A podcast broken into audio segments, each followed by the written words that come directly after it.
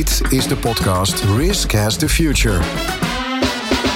In deze podcastreeks delen we de rijke historie van de markt, kijken we naar de dag van vandaag en gaan we vooral in op de uitdagingen van morgen.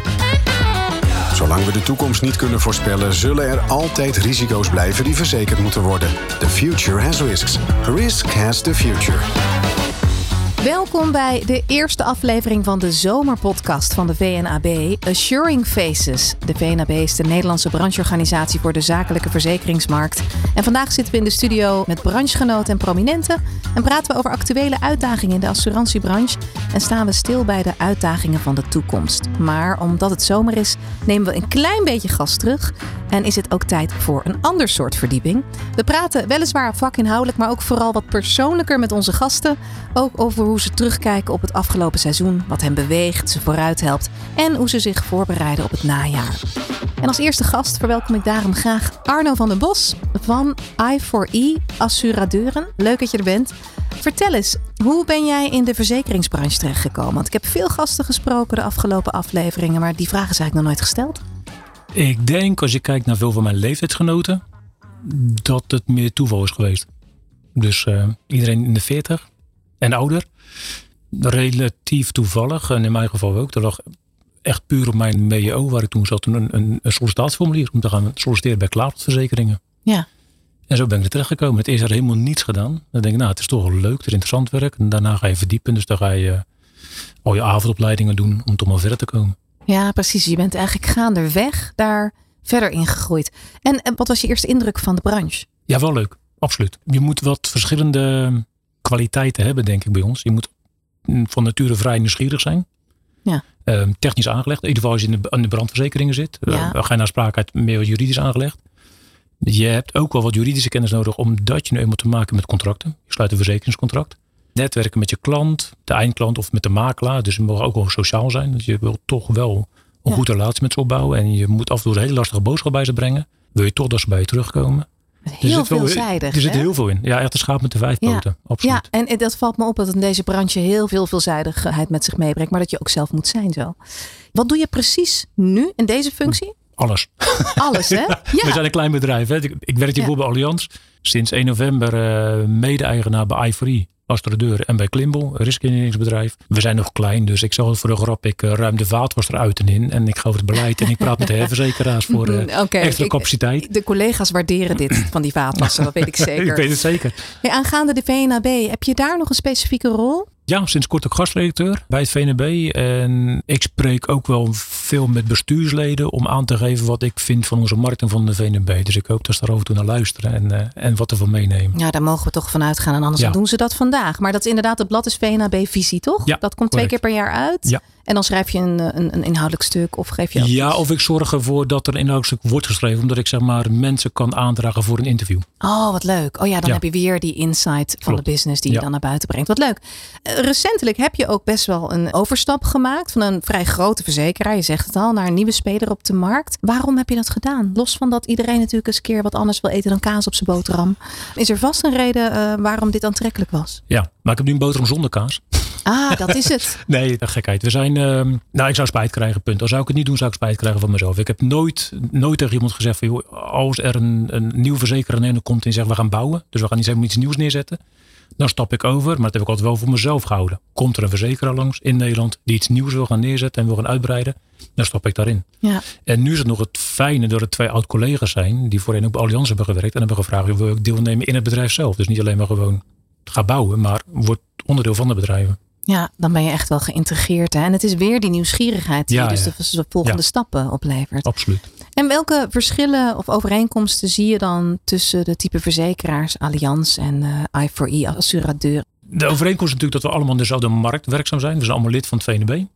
Ehm, als als zeg maar grootzakelijke verzekeraar in Nederland.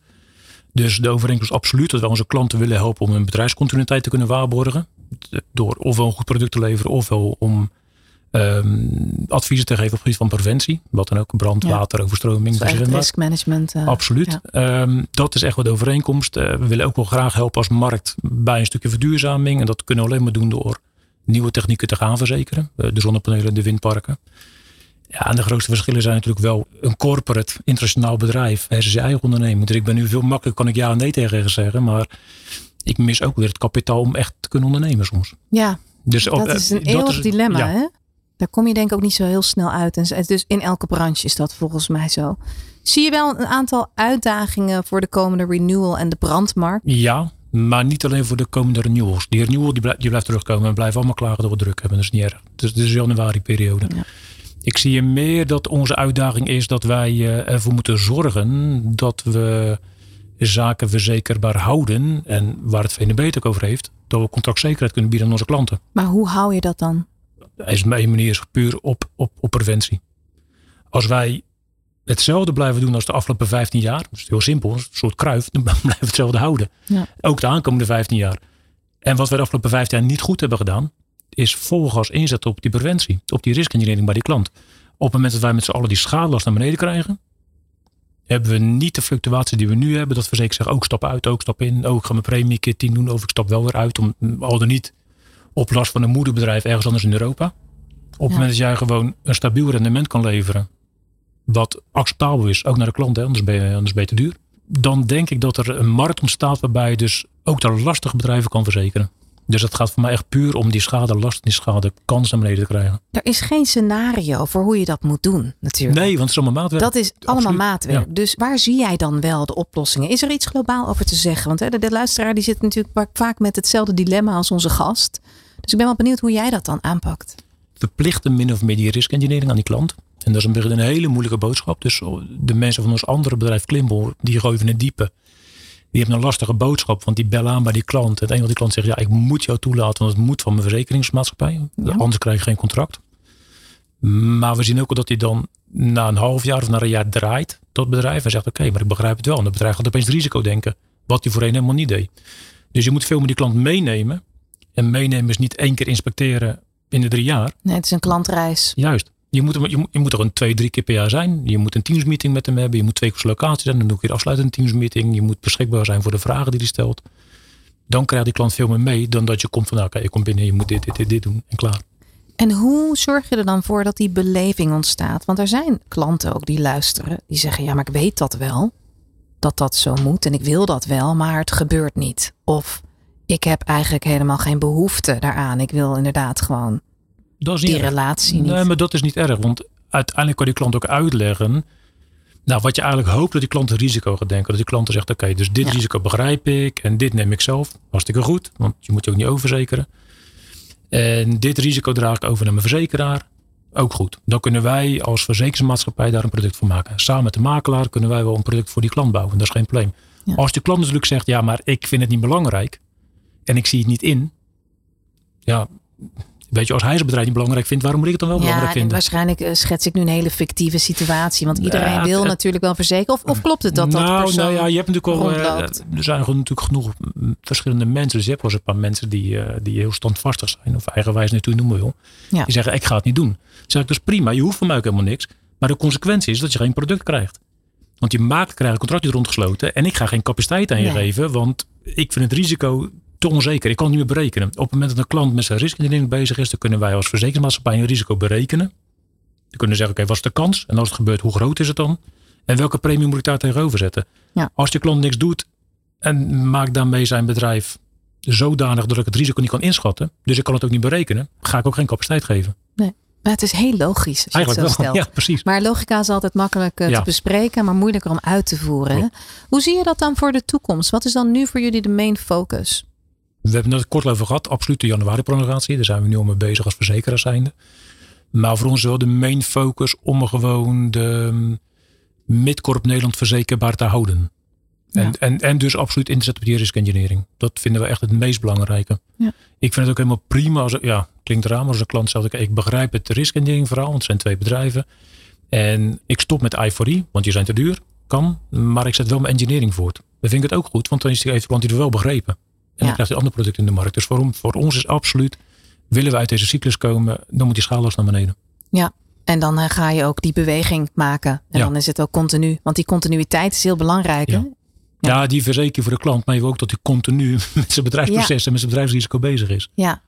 het lijkt me heel lastig om top of mind te blijven als uh, assurantieadviseur of als kennisexpert in dit uh, werkgebied. Dat valt mij wel op de afgelopen podcast. Dat dat heel erg continu een verhaal is dat je moet herformuleren. Je moet continu opletten waar slaat het aan, waar slaat het niet aan. Dus het is wel mooi dat dat in zo'n podcast dan weer even ja. ter sprake komt. Hè? Want dit, dit, dit gesprek heb je waarschijnlijk veel, maar niet altijd tijd voor, of wel? Nee, het sowieso natuurlijk niet in een podcast waarbij je een brede publiek haalt. Dat je meestal met de klant zelf aan je gesprek hebt. Um, en dan hoop je inderdaad dat hij dat wat meeneemt. Maar ik begrijp de klant ook, want hij heeft niet alleen mij, maar hij heeft zijn bank en een financier, hij heeft zijn markt en wat er momenteel in Nederland speelt of in Europa of de wereld speelt. Want het zijn ook onze klanten, dus hij heeft wel genoeg aan zijn hoofd. Dus dat moet je ook beseffen. Ja. Je moet ook beseffen dat wij doen 10, 12 uur verzekeringen en denken alleen maar verzekeringen. En die man heeft een bedrijf, denkt helemaal niet verzekeringen. Nee, dat is maar een van de kleine onderdelen van het grote geheel natuurlijk. Dus om top of mind te blijven moet je hem ook minimaal drie of vier keer per jaar zien. Ja, dus de tip is, even samenvattend hoor, help me out hier. Je hebt inderdaad, blijf in contact met die klant. Ja. Zorg dat je die klantreis begrijpt. Dus dat is relatiebeheer. Absoluut. Wat is dan tip 2? Dat is dus inderdaad, hè, geef navolging. Uh, ben ondersteunend. Denk in oplossingen. En ontlast ze. Ja, ontzorg. Is dat, ontzorgen, ontzorgen. En, ontzorgen en ontlasten inderdaad. Dankjewel voor die, voor die vakkennis. Ik wilde vandaag het alleen niet alleen maar over het vak hebben. Misschien is het leuk om te praten met de mens achter de collega in de verzekering. Want vertel, jij woont in Korteraar, ja. in het Groene Hart. Ik ben nu al jaloers. Je bent getrouwd. Ja. Ik begrijp dat je ook uh, inderdaad mensen hebt gemaakt. Hè? Heb Zelf? ik ook nog? Ja, ja? vertel. Een paar dingen gaan goed. nee, een, een, mooie zoon van, uh, oh jee, mag 28. Ja. Wat leuk. En uh, vrouw Catharina, sinds twee jaar getrouwd. Superleuk. Een mooi huis in, uh, inderdaad in het Groene Hart, in de polder. Wat heerlijk. In Korteraar. En ja, wat heb je hobby's? Ja, een paar. Motorrijden, racen, wedstrijden. Oh. Boksen en schieten. Zijn niet helemaal de... Je moet het toch Ja. ergens kwijt, die Ja, energie in de verzekeringsbranche. Het is toch, en deed je dat al voordat je de verzekering inging? of Ja, was ik dat rij, al- ik rij motor vanaf mijn dertiende. Is motocross. ja, Boksen was eerst kickboksen, later gaan boksen. Dus maar er zit al, in alles zit risico wat je nu Ja. schetst. het is wel gecalculeerd. Op, Ja. een, op een circuit kan je eraf stuiteren, zoals wij zeggen. Wat zegt je zoon van 28 over? Nou, die vindt niet zo erg. Mijn vrouw vindt het veel erger. Ja, Die durft niet echt te kijken. nee, zeg die, nee, je zoon wil waarschijnlijk meedoen. Ja, die, die heeft vindt het mooi. Die gen. het Ja, wel- nee, ja, snap ik. Die oké. bokst ook, dat is ook goed. Ja, Maar nou ja, nee, je neemt toch gecalculeerd risico. Je rijdt op een, op een circuit allemaal dezelfde kant op. Dus als ik val, dan kom ik geen boom, vrachtwagen of vangrail tegen, maar een grindbak. Redelijk, dat is het dus. Hè. Het assurantiebrein maakt gewoon risicoanalyses. En Ja. je nou aan het boksen bent of aan het racen of aan het schieten, dat heeft daar allemaal mee te Ja. maken. Ik snap het wel dat jij in deze branche werkt. Het is inderdaad heel veelzijdig. Misschien is dat wel interessant ook om te vragen. Want wat zie jij dan van jouw persoonlijkheid terug in je werk? We hebben wel een beetje besproken. Jij vindt het dus leuk om risico's in te schatten. Maar wat is er nog meer dat zo goed bij jou past? Waarom zou jij eh, mensen adviseren om dit vak in te gaan? onwijs mooi vak. Ja, je bent met techniek bezig, maar je bent ook met de mensen bezig achter het bedrijf. Je bent met die ondernemer bezig. En die ondernemer heeft een probleem. En die kan jij voor hem oplossen. Ja. Dat is echt heel erg mooi. En daarnaast mag je bij ondernemers binnenkijken. Ja. Er is een soort op tv van how do they do it. Je loopt er zo rond. Ja. En dat is echt mooi. Dus dat is ook de nieuwsgierigheid. Want je wil gewoon weten hoe... Nou, anders, je moet weten hoe iets wordt gemaakt. Anders kan ik de risico's niet voor die man niet inschatten. Dus als ik niet weet hoe kozijnen gebouwd worden, weet ik ook niet wat de risico's Nee, zijn. Dus je- moet het ook wel weten. Maar dan stap je dus ook op een motor omdat je snapt hoe die werkt. Ja. Ja, kijk, dat kan ook niet iedereen zeggen, weet ik van veel eh, blessuregevoelige mensen om mij heen. Hey, ga je nog op eh, vakantie deze zomer? Eind van de zomer. Wij hebben, ja, ik noem het mijn kleine. Die zoon van mij die is 28, dus ik heb geen schoolgaande kinderen. Ja. En wij hebben binnen het bedrijf wel mensen met schoolgaande kinderen. Dus ik ga meestal in september. En in de zomer zelf eh, pak ik weekenden. Het race gaat beginnen. Ik ga aanstaand weekend naar Spa-Francorchamps. Ja. Dus dat is ook een vakantie, een kleine vakantie. Goed verzekerd op vakantie natuurlijk. ook nog. Ja, dat is, dat is niet te moeten verzekeren. dat is wel een uitdaging. Dat ligt eraan of je gaat motorrijden in dat buitenland. Ja. Maar goed, kies je dan voor een eh, all-inclusive of eh, ga je liever naar de camping? Allebei niet. Niet. En geen camping en geen iets ertussenin. Geen all-inclusive, want ik wil wat van het land zien. Dus all-inclusive, dat is niks voor mij op zo'n Nee, je opsluiten dat nee, op zo'n compound is niks. inderdaad. Dus het is een beetje verschillend. Het kan Dat is te zeker, hè? Daar zijn geen risico's. Een all-inclusive heb je gewoon geen risico. Er gebeurt zo En de weinig. risico's zijn al ingecalculeerd. Precies, ja, gebeurt dat is heel saai voor is jou. Nee. nee, dus wat, Nee. een beetje verschillend. Het kan zijn een reis Amerika of het is eh, de bergen in Oostenrijk. Dat is dan heel erg actief. Ja, en ik hoorde ook eh, familie in Tsjechië. Daar was Ja, wel heel jaloers Dat op. is ook ja, een mooi land. Echt mooi land. Inderdaad, super gastvrije mensen. Veel natuur. Ja. Veel te zien. Waar kijk je eigenlijk het meest naar uit? Ik heb nu ook al een paar visioenen. Dat ik denk, oh, ik vind dit al heerlijk. Dit weer in Nederland. Dat vind ik al heel fijne beloning. Maar wat is voor jou iets om naar uit te kijken in de zomer? In de zomer, avond op het strand. Dus je hoeft niet weg. Wat wij heel vaak doen is direct uit het werk. Even omkleden en dan de auto pakken naar Noordwijk of Scheveningen of waar dan ook. Dan heb je ook een beetje een mini-break. Dan kan je hoofd leegmaken en dan ben je met z'n tweeën ook tijd voor elkaar. Dat is dan heel belangrijk. Ja, dat snap ik wel. En, en is het dan zo dat je op vakantie. Ja, ik, ik geloof dat mensen in de assurantie ook wel vakidioten zijn. Dus er is vast wel iets dat jij meeneemt. Of er is vast wel een keer zo'n dag na een paar vakantie, ontspannende dagen. Dat je een stukje lectuur pakt. Of dat je iets gaat googlen. Of dat je. Ja. Wat lees je dan? Of wat, wat, wat kijk je dan op vakantie over je vak? Nou ja, je leest de vakbladen. Je leest eens een keer wat managementboeken. Die gooi je ook heel, sommige gooi je heel snel weer weg. Je probeert wel bij te blijven wat niet helemaal goed wat er met je e-mail gebeurt. Ja, dat is. maar ik wil het wel weten. Dat, dat is, ja, ik wil het wel weten. Dus misschien toch een stukje zekerheid ook. Dat je, geen, ja, dat je weer geen verrassingen krijgt als je terugkomt. Maar zeker lezen. Maar ook gewoon eh, even niets. En, en eh, op een leeg klapblok zaken schetsen voor de toekomst. Waar gaan we naartoe met het bedrijf? Wat gaan we doen? ja. Wat zijn nog eh, kansen in onze markt om te gaan doen? Dus Is- soms is het ook gewoon puur eh, hoofd leeg en gaan we schetsen. Maar is het ook, omdat jullie werken best wel met intensieve seizoenen in die Ja. branche, is mij opgevallen. Is dat dan, die inspiratie, is dat heel belangrijk? Ik hoor nu Nee, nee. een vrij passievol verhaal van iemand die midden in het leven staat, die geniet van wat hij heeft, heel dankbaar is voor alle risico's die hij kan afdekken.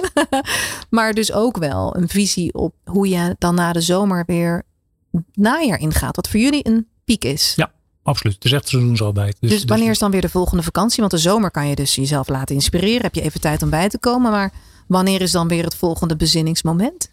Nou, iedereen doet het met oud en nieuw, dus ik ook. Super saai. Maar dan ga je toch een keer terugkijken en reflecteren op het jaar. eh, Ja, wat is geweest. Dat is er wel één, maar dan heb je het niet per se rustig. Ja, en je moet natuurlijk helemaal niks. Maar je probeer eens nou gewoon het vaker in te bouwen. En niet alleen maar te zeggen, in de zomer ga ik over alles nadenken. Probeer gewoon een keer per week te doen. Het afsluiten van je week. Hoe is de Ja. week gegaan? Wat zou ik anders willen doen? In plaats van alleen maar eh, Ja. over de afgelopen zeven maanden na te denken wat er goed of fout is gegaan. maar dus ook wel die, dat begin van die zomer inluiden. Ik zag het bij Klimbel. Hebben jullie een marathon gerend? Nou, ik niet, hè. collega's. Ik, eh, Nou, dat vind ik dan weer heel jammer om Ja, te horen. Dat is toch weer jammer. Maar Nee, ik ben gestrikt voor volgend jaar, Het. dus nee, maar wacht even. Daar zit een risicoanalyse aan vast. En als je honderd mensen laat rennen achter elkaar, dan is dat misschien wel helemaal niet verstandig. Dat weet ik niet. Maar dat, zijn wel, dat is wel een bepaalde sociale betrokkenheid. Ja. Jullie, jullie steunen daar een goed doel mee.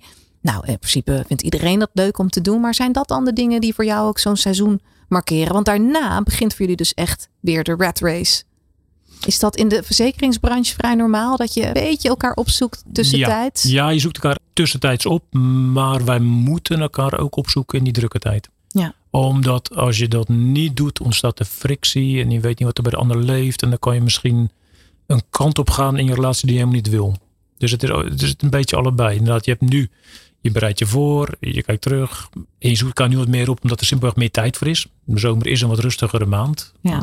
Maar ik zou ook wel willen zeggen, ook in die drukke maand zoek ik elkaar wel op in die prolongatieperiode. Ja, omdat je toch wel die verzekeringsoplossingen top of mind Ja. wil maken. Ja, absoluut. Dus dat is een mooie doelstelling voor allebei de bedrijven waar je bij betrokken Ja, bent. ja, ja, absoluut. Voor Ja. allebei. En voor, nou, nou, oproep ook naar heel de markt. Weet je wel, makelaar zoekt je verzekeraar op, verzekeraar zoekt je. Ja. Makelaar op. Een advies voor de zomer. Jij zegt net, lees je toch een beetje in, hè? Ja, Eigenlijk. lees je in en pak nu gewoon je rust. Ja. Maak af en toe een mini-vakantie. Je hoeft niet ver weg. Dus Nee. Pak af en toe een mooie avond op strand met je partner. Wie of wat dat ook is. Ja. Super. Nou, ik eh, neem dat advies alvast van je aan. Ik ga meteen even bellen zo naar thuisfront. Reserveren. Hartelijk dank voor dit gesprek en eh, veel succes. En veel plezier Ja, zomer.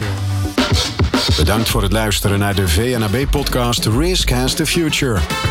Wil je reageren? Stuur dan een mail naar marketing.vnab.nl.